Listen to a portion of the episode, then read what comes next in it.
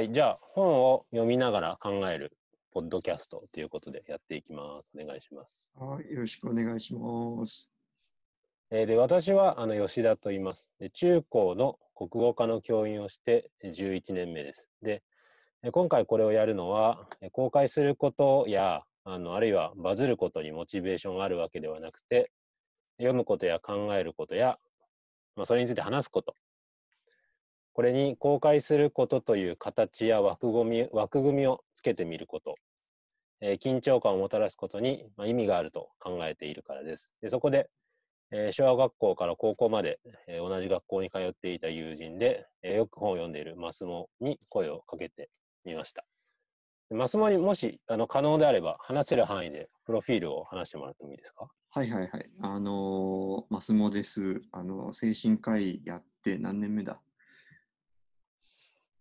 ?7、8年目です。はい今、あのー今は、あの、まあ、ちょっと研究とかやっております。はい、そんな感じです。はい。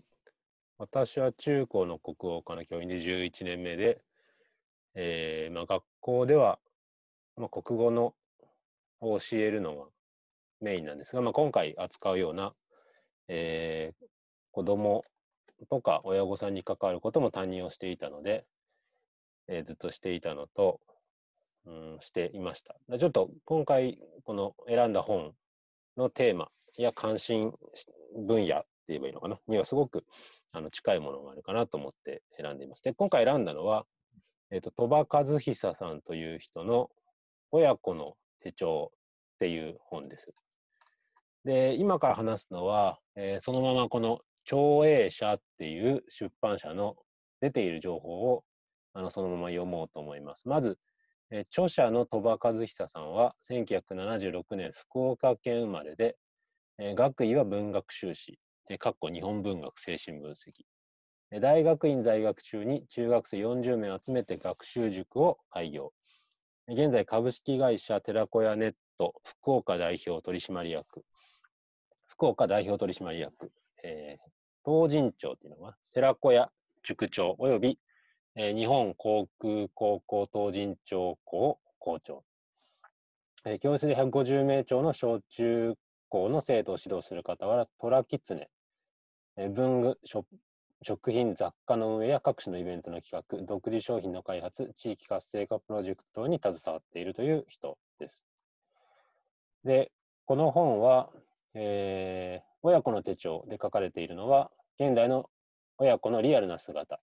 寺子屋の中心人物である著者は、内容について全てフィクションと語りますが、そこには身を子にして一心に親と子に寄り添ってきた子にし人にしか書けない親子の真実のが親子の真実が切々と綴られています。だから読む人が子育て中の親の場合にはこの本と向き合うために少しの覚悟が必要でしょう。なぜなら親の現実をえぐる内容が続きますから。でもそれは決して親を責めるために書かれたのではなく子供の幸福のためにさらにかつて子供だった今毎日を懸命に生きる親のために書かれたもので著者の徹底した上目線でない横目線からのからは、親と子への深い愛情が感じられます。話題は子育てにとどまらず、現代のさまざまな課題、例えば障害者問題などにアプローチしていますので、親ではない大人にもお勧めいたします。これが出版社の用意している、えー本です。ちょっと、えっと、この著者について少しあの話しておくと、あの今年2020年の6月に「親時々子供っていう本を出して割と話題になっていると思います。で今回はあえてあのその本「親時々子供の方を取り上げずにその前の2018年に出ている「親子の手帳」っていうのを取り上げています。まあ、その理由なんですがこれはマスモにも全然話していないんですけど「えっと、親時々子供っていう本を読んでいてその私は同じ76社っていう出版社から出ている若松英介っていう人の悲しみの秘技とかなり似た感じを感じました。で、まあ、同じ編集や構成のあのスタッフで出しているので、まあ、少しそういう意図があるのかな、あのこういう本を作ろうという意図があるのかなっていうふうに思いました。で、鳥羽和久さんがあの考えていることにあの強い関心を私は持ったので、えー親時々子供にあの含まれた編集意図が入ってない状態のものを読みたいなっていうふうに思えたので、まあ、もしかしたらその前の著作の親子の手帳の方により生の考え方があるのかなっていうふうに思ってこちらを読んでみようと思ったっていうのがこれを選んだあえてこっちを選んでる意図です。で、えっと、そうなんです。で、これをマスモとあの読もうと思った理由ですけど、あのマスモがノートにショッピングモールで見かけた親子の話をあの書いていたことがあって、あ、マスモと親子の話を考えたら面白いなと思ったんですけど、そのショッピングモールの話をもし可能なら簡単に紹介してもらってもいいですか？ああ、はいはいはいはい。あ、ショッピングモールで、そうね、あのーまあこう、ちっちゃい幼稚園ぐらいの子供3人連れの、まあ、夫婦、まあ、親子5人がいたんだけれども、まあ、あのーそうですね、あのまあ、そのうちの1人、2人が、まあ、結構走り回っていたわけで、えっ、と、なんですよ。で、まあ、それ、まあ、あの、よくある光景だなと思って見てたんだけれども、そしたら、あの、走り回ってたうちの一人をですね、あの、お父さんが、まあ、思いっきり蹴りつけて、あの、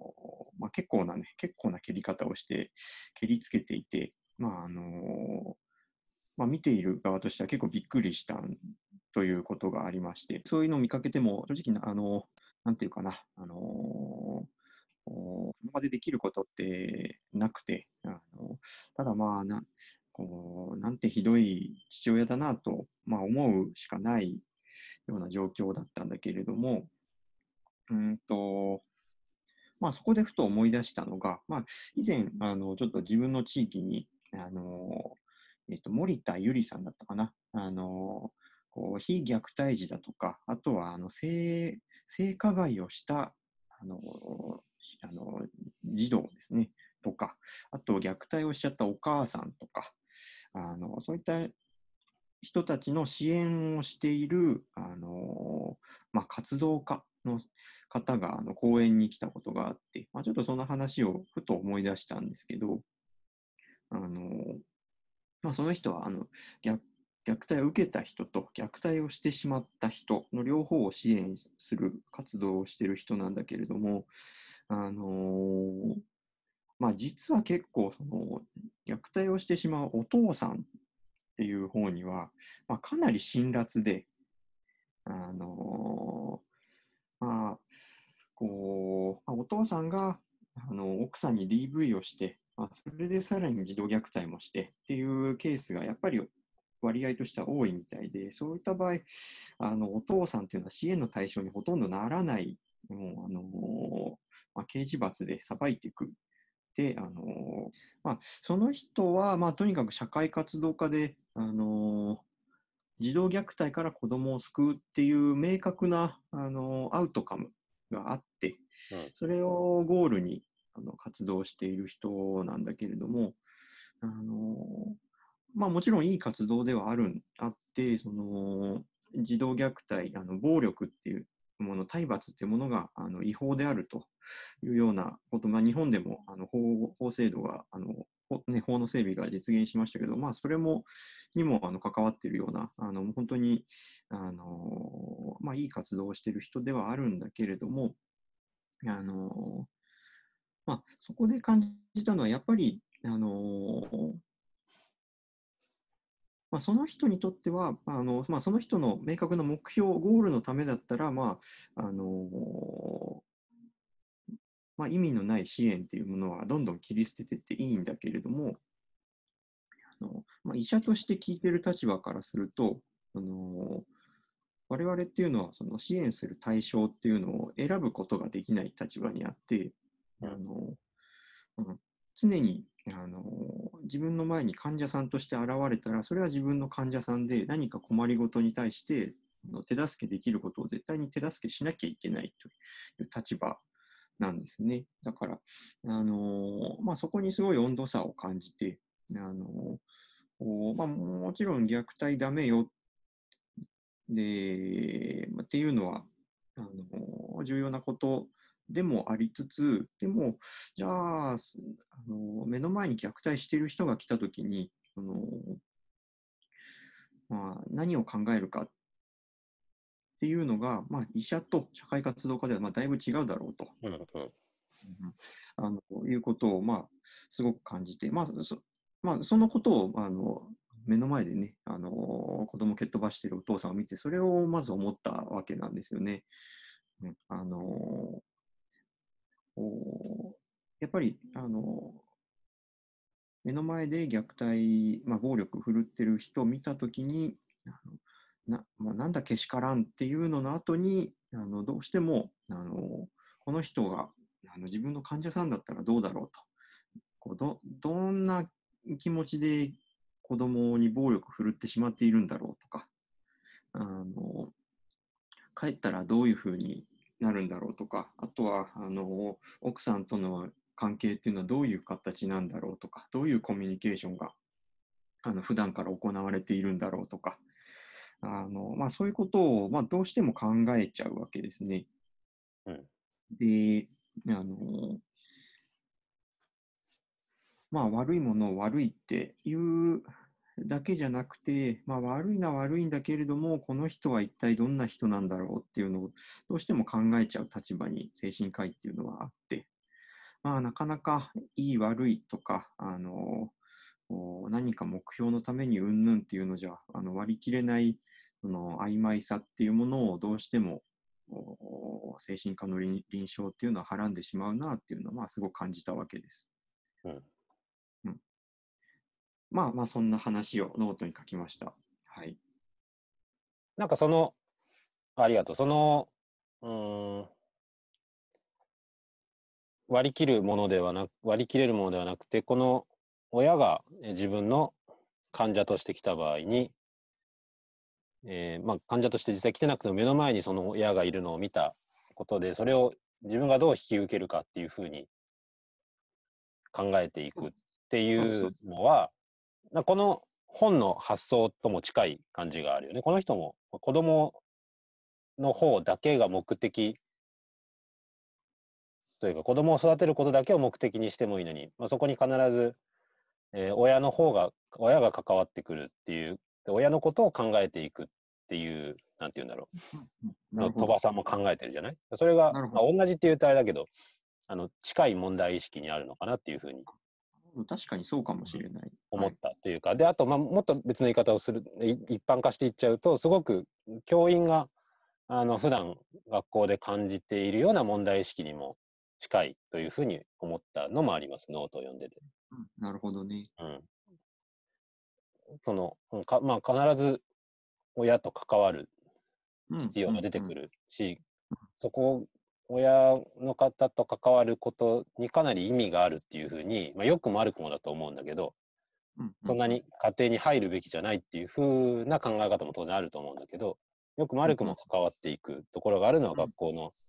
今の教育だと思うので、そこも、あの、まあ、そういう、えー精神科医の仕事の発想に自分たちと近いところがあるんだなっていうふうに思ったのが、今回一番面白いと思ってます。もっと話しても見ようと思ったところです。はい。じゃあ、えっと、具体的にこの後本について取り上げていくんですけど、あの著作権法で許諾が必要な範囲にならないように話していこうと思うので、えー基本的に読み上げは行わずに、あのページ数を口頭で示して、えーそこにこういうふうに書かれているっていうあらすじを私たちの方で話しながら、えー考えたことを話していきたいと思います。で、えーそのあらすじっていうのは私たちの解釈が当然入り込んでいるとものだと思いますし、えー YouTube でよくあるような本の要約のチャンネルのような、えー内容について分かりやすくとまとめて伝えるっていう意図のものではないっていうことはあらかじめ、えー断っていきたいと思います。えー鳥羽さんが何を書いているかということはぜひ、えー著作を、えー直接読んでほしいなというふうに思います。まず、マスモがあのはいはい。いくつか論点というか挙げてくれたことで、うん。自立のアンビバレントっていうのがまず最初にはや話しやすいのかなっていうふうに思ったんだけど、まあ何箇所か挙げてもらったんだけど特に何かありますか？ここっていうところ。こう5と6、一章の5と6で、あのうん。まあ、そうだな。5の方では、えっと44ページなんだけれども、うん、はいはい。あ、違うな。ごめんなさい。えーと46ページか。46、はい。えーと、まあ、はこう激しく匹敵しても、まあ、あの子供が変わってくれないとうん、ういうところが、あのまあ、それが、まあ、そもそも、まあ、うまくいかなかったのは、あの親がこのお膳立てを整えるのが、ん。うん。おまあ、まずったからだとはい。書いてある。まあ、ここでお膳立てっていう言葉が出てくるんだけれども、うん、うん。今度 6, 6の方に、1, 一章の6の方に、うん。とあの今度はあのこう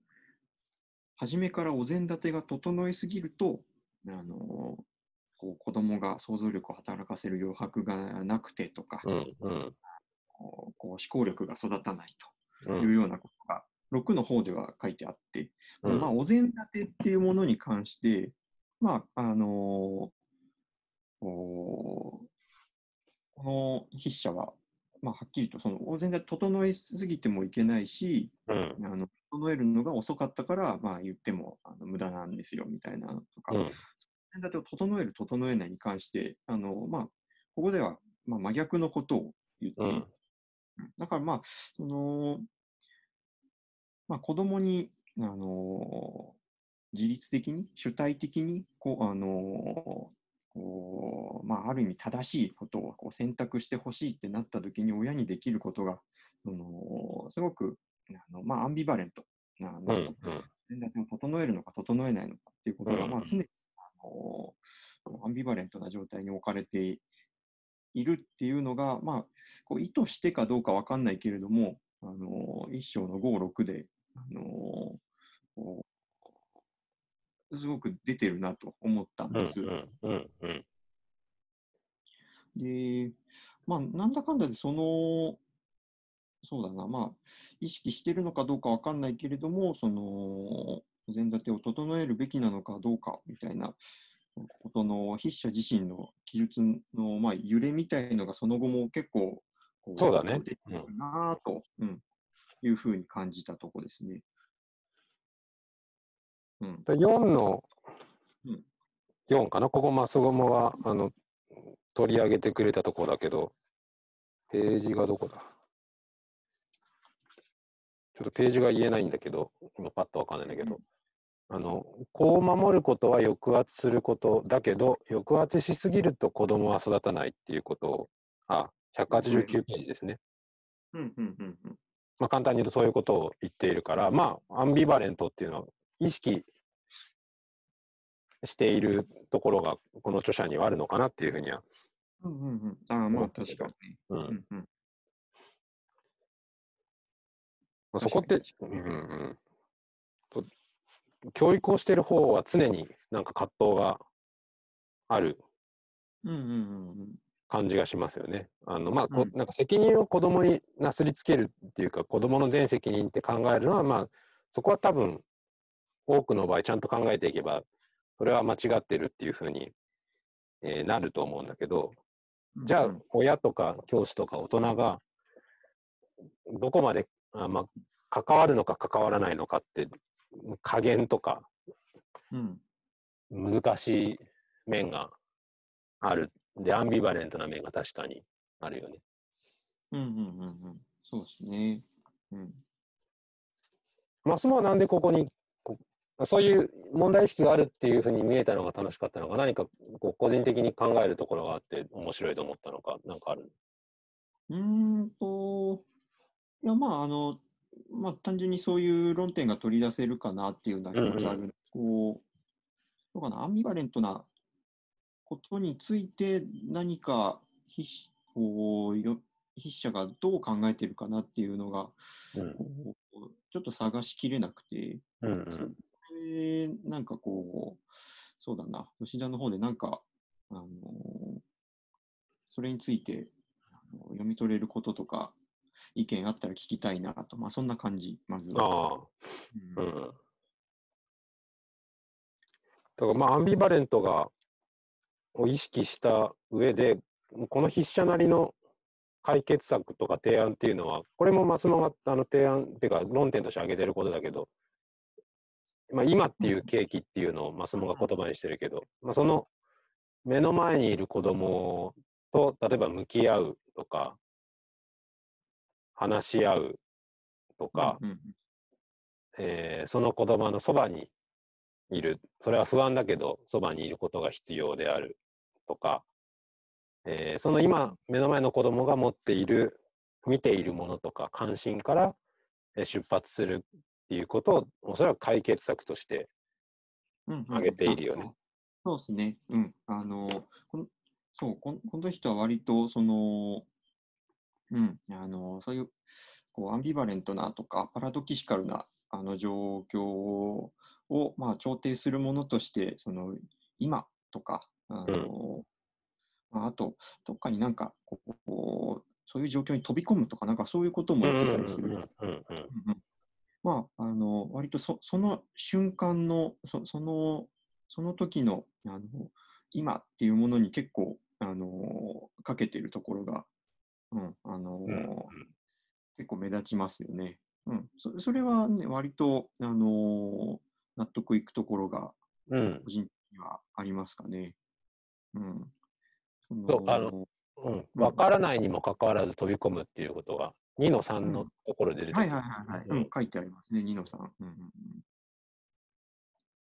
そうね。あのー。まあ、これってなんて言うんだろうな教育をしているうんうん。側からすると、それがベストなのかわからないけど、まあ、ベターなのが明らかに、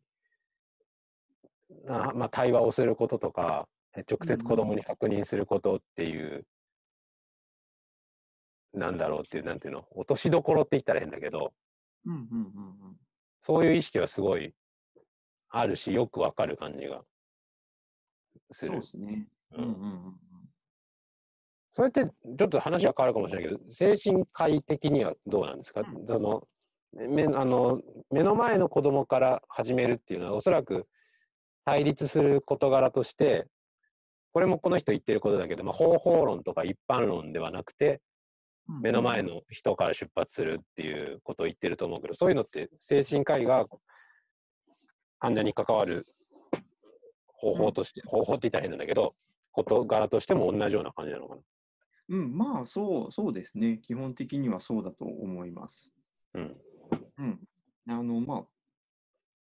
そうね。まあ、いろんな流派があるっちゃあって、まあ、その、まあ、本当に、その、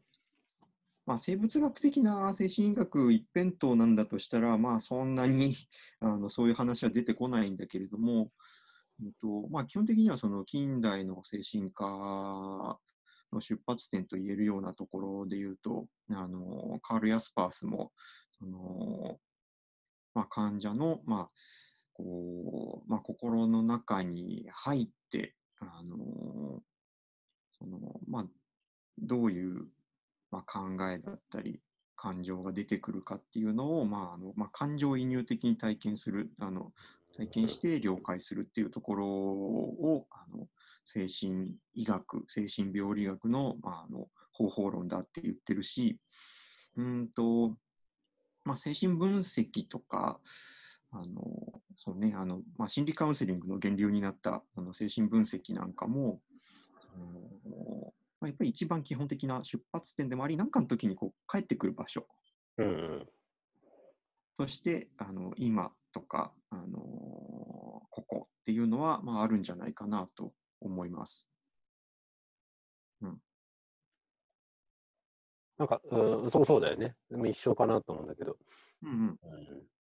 まあ、その、うーん、まあ、教育も常に行き来する感じだと思うんだけど、こう方法があって、目の前に戻っていって、方法があってっていうのを、こう自分の経験としても、経験っていうか経歴としてもそうだし、それは仕方ない、仕方ないっていうか、まあ、そういうもんなのかねって言ったら変だけど。ああまあそうね。なんというか、その、なんだろうね、あの、まあ、こう、自分とか私っていうのが、まあそもそもどういうものかっていううん。ところだとは思うんだけども、あのまあなんか、そう、そうね。まあ、あのーまあ実際のそのし、この臨床の場としてすごく大事っていうのもあるし、まあそもそも論として、その、まあ私っていうものがこう、ふっと立ち上がる瞬間っていうのも、ななんていうのかな、あの、あ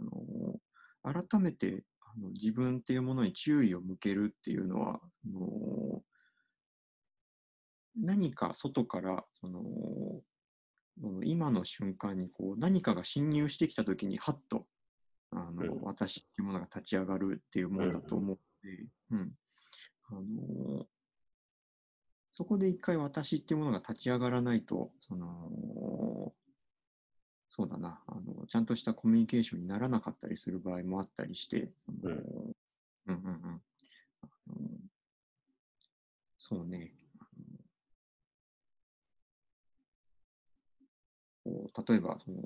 まあ、急に声かけられたとき、あのそそれまではこうなんか考えとかに没入してたけれども、急に声かけられて、はいはいってなった時のその感じ？うん。っていうもの、まあ、そういう気づきの瞬間っていうもののことを言ってるのかなと思っているんですけどね。んそれはだ誰の気づき？こちこちら側っていうか、大人の気づき？いや、あのーまあ、大人も子供もだけど、その、あまあ、この話で言ったら、まあ、子供のことかな。うんうんうんうん。うんまあ、でも、まあ、同様に大人も、うん、っていうことかな。その気づきっていうのがい今だっていうこと？まあ、うん、うんそういうことを言ってるのかなというふうに、あのー思う思ったんですけどね。うんうんうんなんかそこに当たり前なんだけどこうわ分かりやすさはないじゃない？そんなにそしてうんうんうん。あ、そういうふうに子供に関わっていけばいいんだっていううんうん、なんていうの、あのーあ分かったぞっていうのも当然ないんだけど、うんうん。まあ、そういうもんなんだよね多分ねでそそういうもんなんだよっていうのを、まあ、繰り返し矛盾していることを書きながら言おうとしている本でもあるなっていうふうに思ったんだけどあ、そうん、その通りだと思います。うんうんうん。でそこでまあちょっと前の質問と重なっちゃうかもしれないけどなんか教育をやっているものとしては、まあ、そういうもんでもう仕方ないって思っちゃってる面があるんだけどはいはいはいはい。精神科医もそそういうもんですか？まあまあ、おおむねそういうもんとしてやっていくかなとは思うんですけど、うーん、まあ、なんでそう聞くかっていうとこう医医学だから科学じゃない？うん、うん。科学の発展、まあ、教育学も社会科学の一つなのかもしれないけど科学の発医学って科学の発展があってこうより先に進んでいく科学科学として知識として方法としてより先に進んでいく。事柄でもあるわけじゃない？はいはい。だからこのなんだろう、まあ、そういうもんって言っちゃうとその発展が止まってしまうっていうかうんうんうんうん。本当はあるかもしれない正解みたいなものにたどり着かなくなってしまうっていうこともあるのかなと思ったんだけどそういうのってあります？ああ、なるほどね。えっ、と、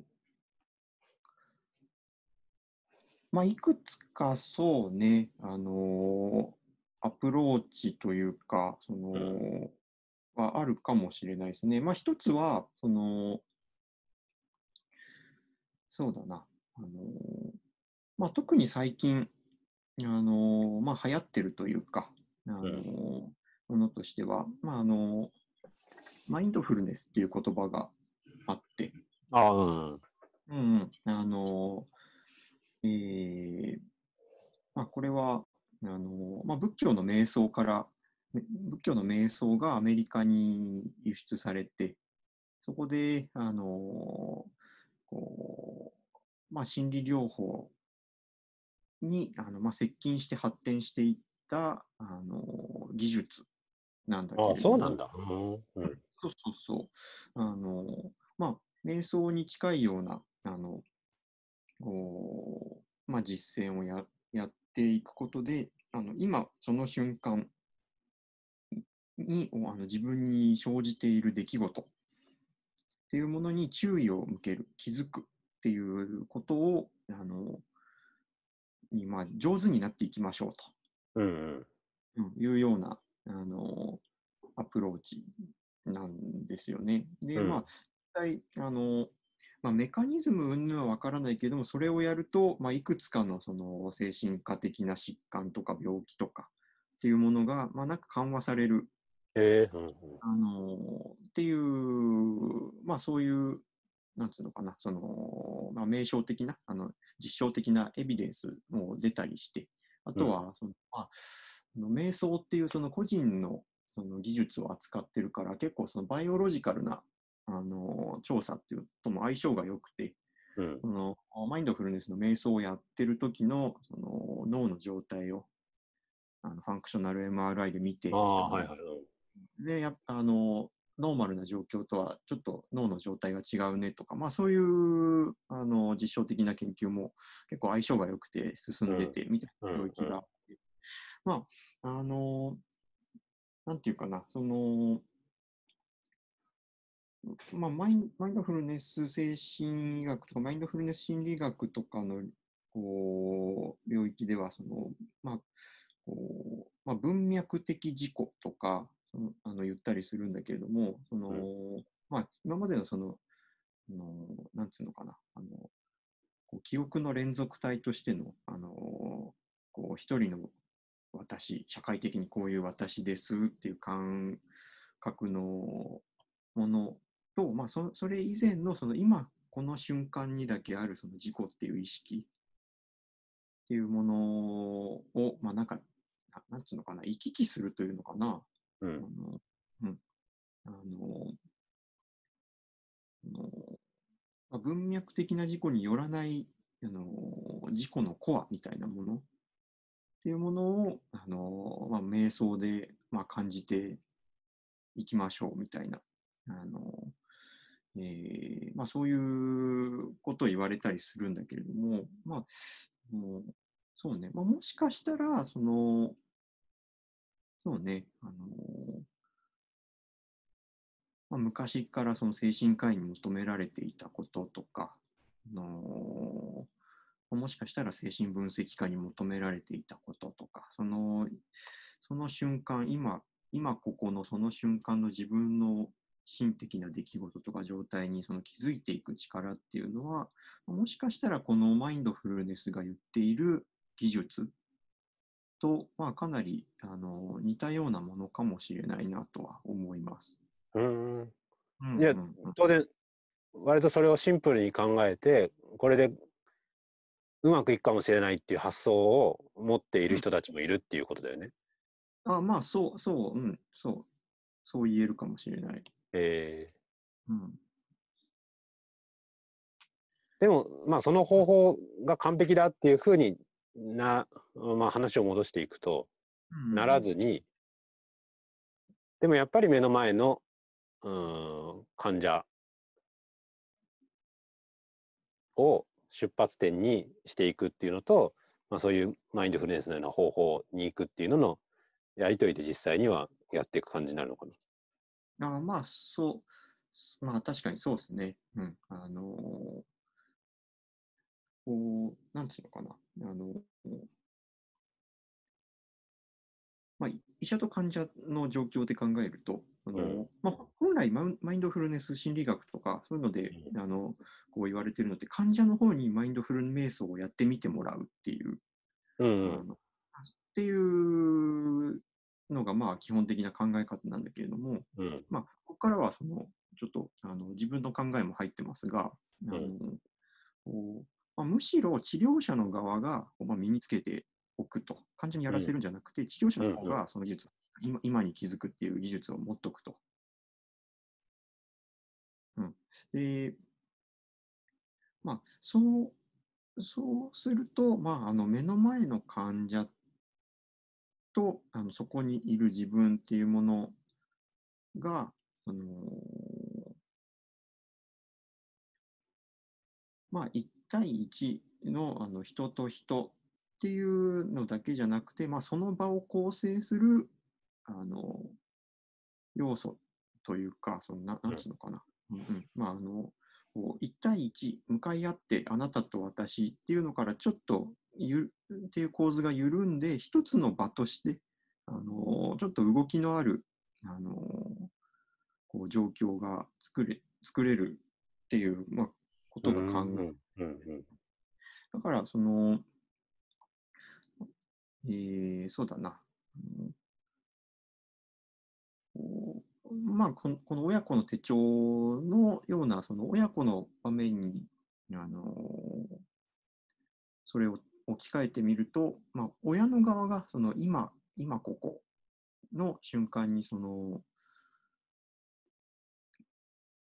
集中できる、気づけるはいはいはい。うん能力があると、あのーそうね、あのー自立のためにこれをしなきゃいけない、これはしちゃいけないみたいな、そういうまあアンビバレントな状況を、まあ、一つその、まあ、調停するような、今ここのその関係っていうものが、あのー作れたりするのかなと、まあうんうんうんそのようなあの気はします。あよく分かったっていうか、まあそそうだね。うんうんうんそういうことも書いてあるもんね、これにもね。まあ、その親がいろんなものが、ちょっとすごいざっくりした言い方なんだけど、見えなくなっているっていうそうそうですね。書いてあるもんね。まあ、その目の前の子供が見えないのももちろんだけど、自分自身が見えなくなっているっていううんうんうんうんことも割と繰り返し書かれてるもんね。うんうんそうだね。それ、えそういう自覚っていうか、その、なんていうんだ、精神科医自身が自分をちゃんと、うん、日本語がたら日本語はその、うん、学問的に正しいか分かんないけど、自分をちゃんと見つめるっていうか、自分を立ち上げるというか、自分の今ここを確認することの重要性みたいなものって繰り返し言われてるの、精神医学では。えっと、まあ、そうね。本を読めば出てくるっちゃ出てくるけれども、あの実際にやってて人からそういうそういうことを言われるかっていうと、まあ、ほぼないというか、うん。一般的に意識されていることでもない。うん、まあ、聞けばみんな、ああ、なんかそんなようなことは聞いたことあるねって感じだとは思うんだけれどあーも、まあ、実際にそれをあの本当に重要視して、あの診療に臨んでおりますとかいう人がいたら、あまうんあちょっと変わってらっしゃるのねみたいな感じにはなると思 あまあ、そういうことね。うんうでもまあ、あの、こう、そういうふうに明言はしなくても、やっぱりあの経験があって、あの優れた医者だなって評価を受けるような人はできてるんだと思う。うんうん。だからめ明示的にこう教わったりしなくてもそのこうできる人はできてできない人はできないまんまみたいなう。んか感じで、うんん。あのやってることかなっていうふうに思いますね。いや、学校の先生には、まあ、わかんないけど、私の見立てだけど、あんまりない気がするね。その、自分っていう、うん。割と、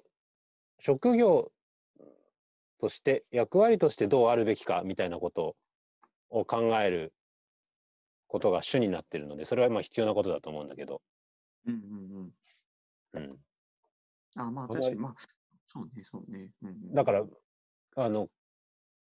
うんこれは良くも悪くもだと思うんだけど、権力的な構造をうまく作り上げることが割と重要なのはいで、はいはい。うん。うん。まあぜそれゼロじゃ絶対いけないと思うんだけど、バラあので強すぎても絶対にいけないんだけど、うん。あだからあんまりそう言われるとうんうんそれも、あそれもあるね、精神科の医療あはそうなんうんうんじゃあまあ使い分けていくっていうか、場によって、状況によって必要な場面があるってことか。うん。だからまあ、そうよね。もうきっちりと、その、きっちりと、その、医者患者構造とか、まあ、教師生徒の構造、かっちりしたものっていうのがうん、必要な場面と、それをこう緩めなきゃいけない場面と、それを、まあ、あの、行き来するっていうのがすごく難しいことなんだよね。うん。うん。そこに葛藤が常にある感じだよね。まあ、一つね、あのまあ、今そのこう、まあ、い一対一の関係で、その、まあ、自分のことに、まあ、よく気づけるような、あの、自分うんになっとくというか、そういう技術を身につけとくって話もしたけど、うん。なんか、あの、まあ、ちょっと別の、その別のアプローチっていうのも、まあ、あの精神科の中にはあるといえばあって、うん。うん、あの、まあ、そんな難しいことを言わん、言わないでも、その、そのまあ、クライアントのその人間関係とか問題とされてる、あの、関係そのものをあの本本人、個人を扱うんじゃなくて、関係そのものを直接扱っていくっていう、あのそういうアプローチもあって、まあ、そうそういうアプローチ、まあ、家族療法とか言ったりするんだけれども、うん。そういうアプローチだと、こう、こうまあ、全くその、自己に、事故とか、今ここ、気づきとか、まあ、そういう、あの、ふわっとした難しい話は、まあ、出てこずに、あの扱っていけるって、まあ、そういう技術の体系も、まあ、実はあります。オルタナティブとして。あ、でも、あうん、そうか。うん。関係を関係そのものとして、あの文脈は文脈そのものとしてあの扱っていくっていう、まあ、具体的にはそのコミュニケーションのパターンを見て、そのパターンのあのこう積み重ねとして関係を見ていくってことなんだけれども、うん。うんオルタナティブっていうのは、オーソドックスなものに対してのオルタナティブっていうこと？ああまあそうですね。うん。えーうんえ、でもその、まあ、両方の方法を、女一人の医師が場面に応じて取りわ使い分けるっていうこともあるのかな？まあ相当熟練した人であれば。あ、そうかそうか。普通はできないのね、そういうことはね。うん。うん。自分の得意とする方法があって、それでやっていくっていそうう。ですね。うん。うんだからまあ、その、結構、その、親子関係について、その、カウンセリングするとか、あの、こう、不登校です、カウンセリングしてくださいとか、